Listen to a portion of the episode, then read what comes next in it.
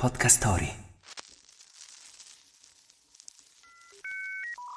Se oggi fare acquisti online è un'attività pressoché quotidiana, beh, non è stato sempre così. Era il 3 giugno del 1998, quando il sito ibs.it registrava la prima transazione e-commerce in Italia. Wake up! Wake up!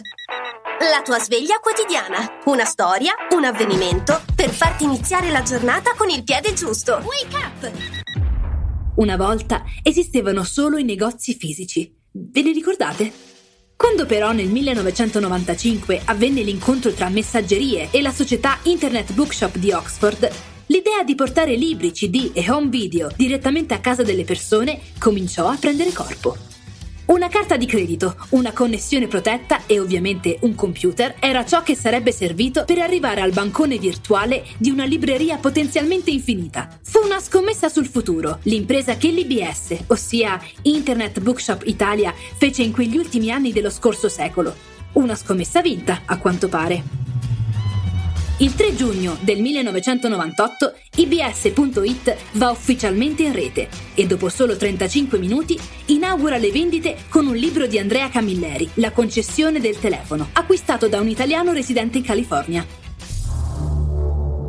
Da allora, la più grande libreria online nazionale ha venduto oltre 30 milioni di libri cartacei e più di 3 milioni di ebook. Un bel record, no? Alla fine dello scorso anno, in Italia si contavano circa 19 milioni di acquirenti tramite e-commerce e tutto è partito da un libro.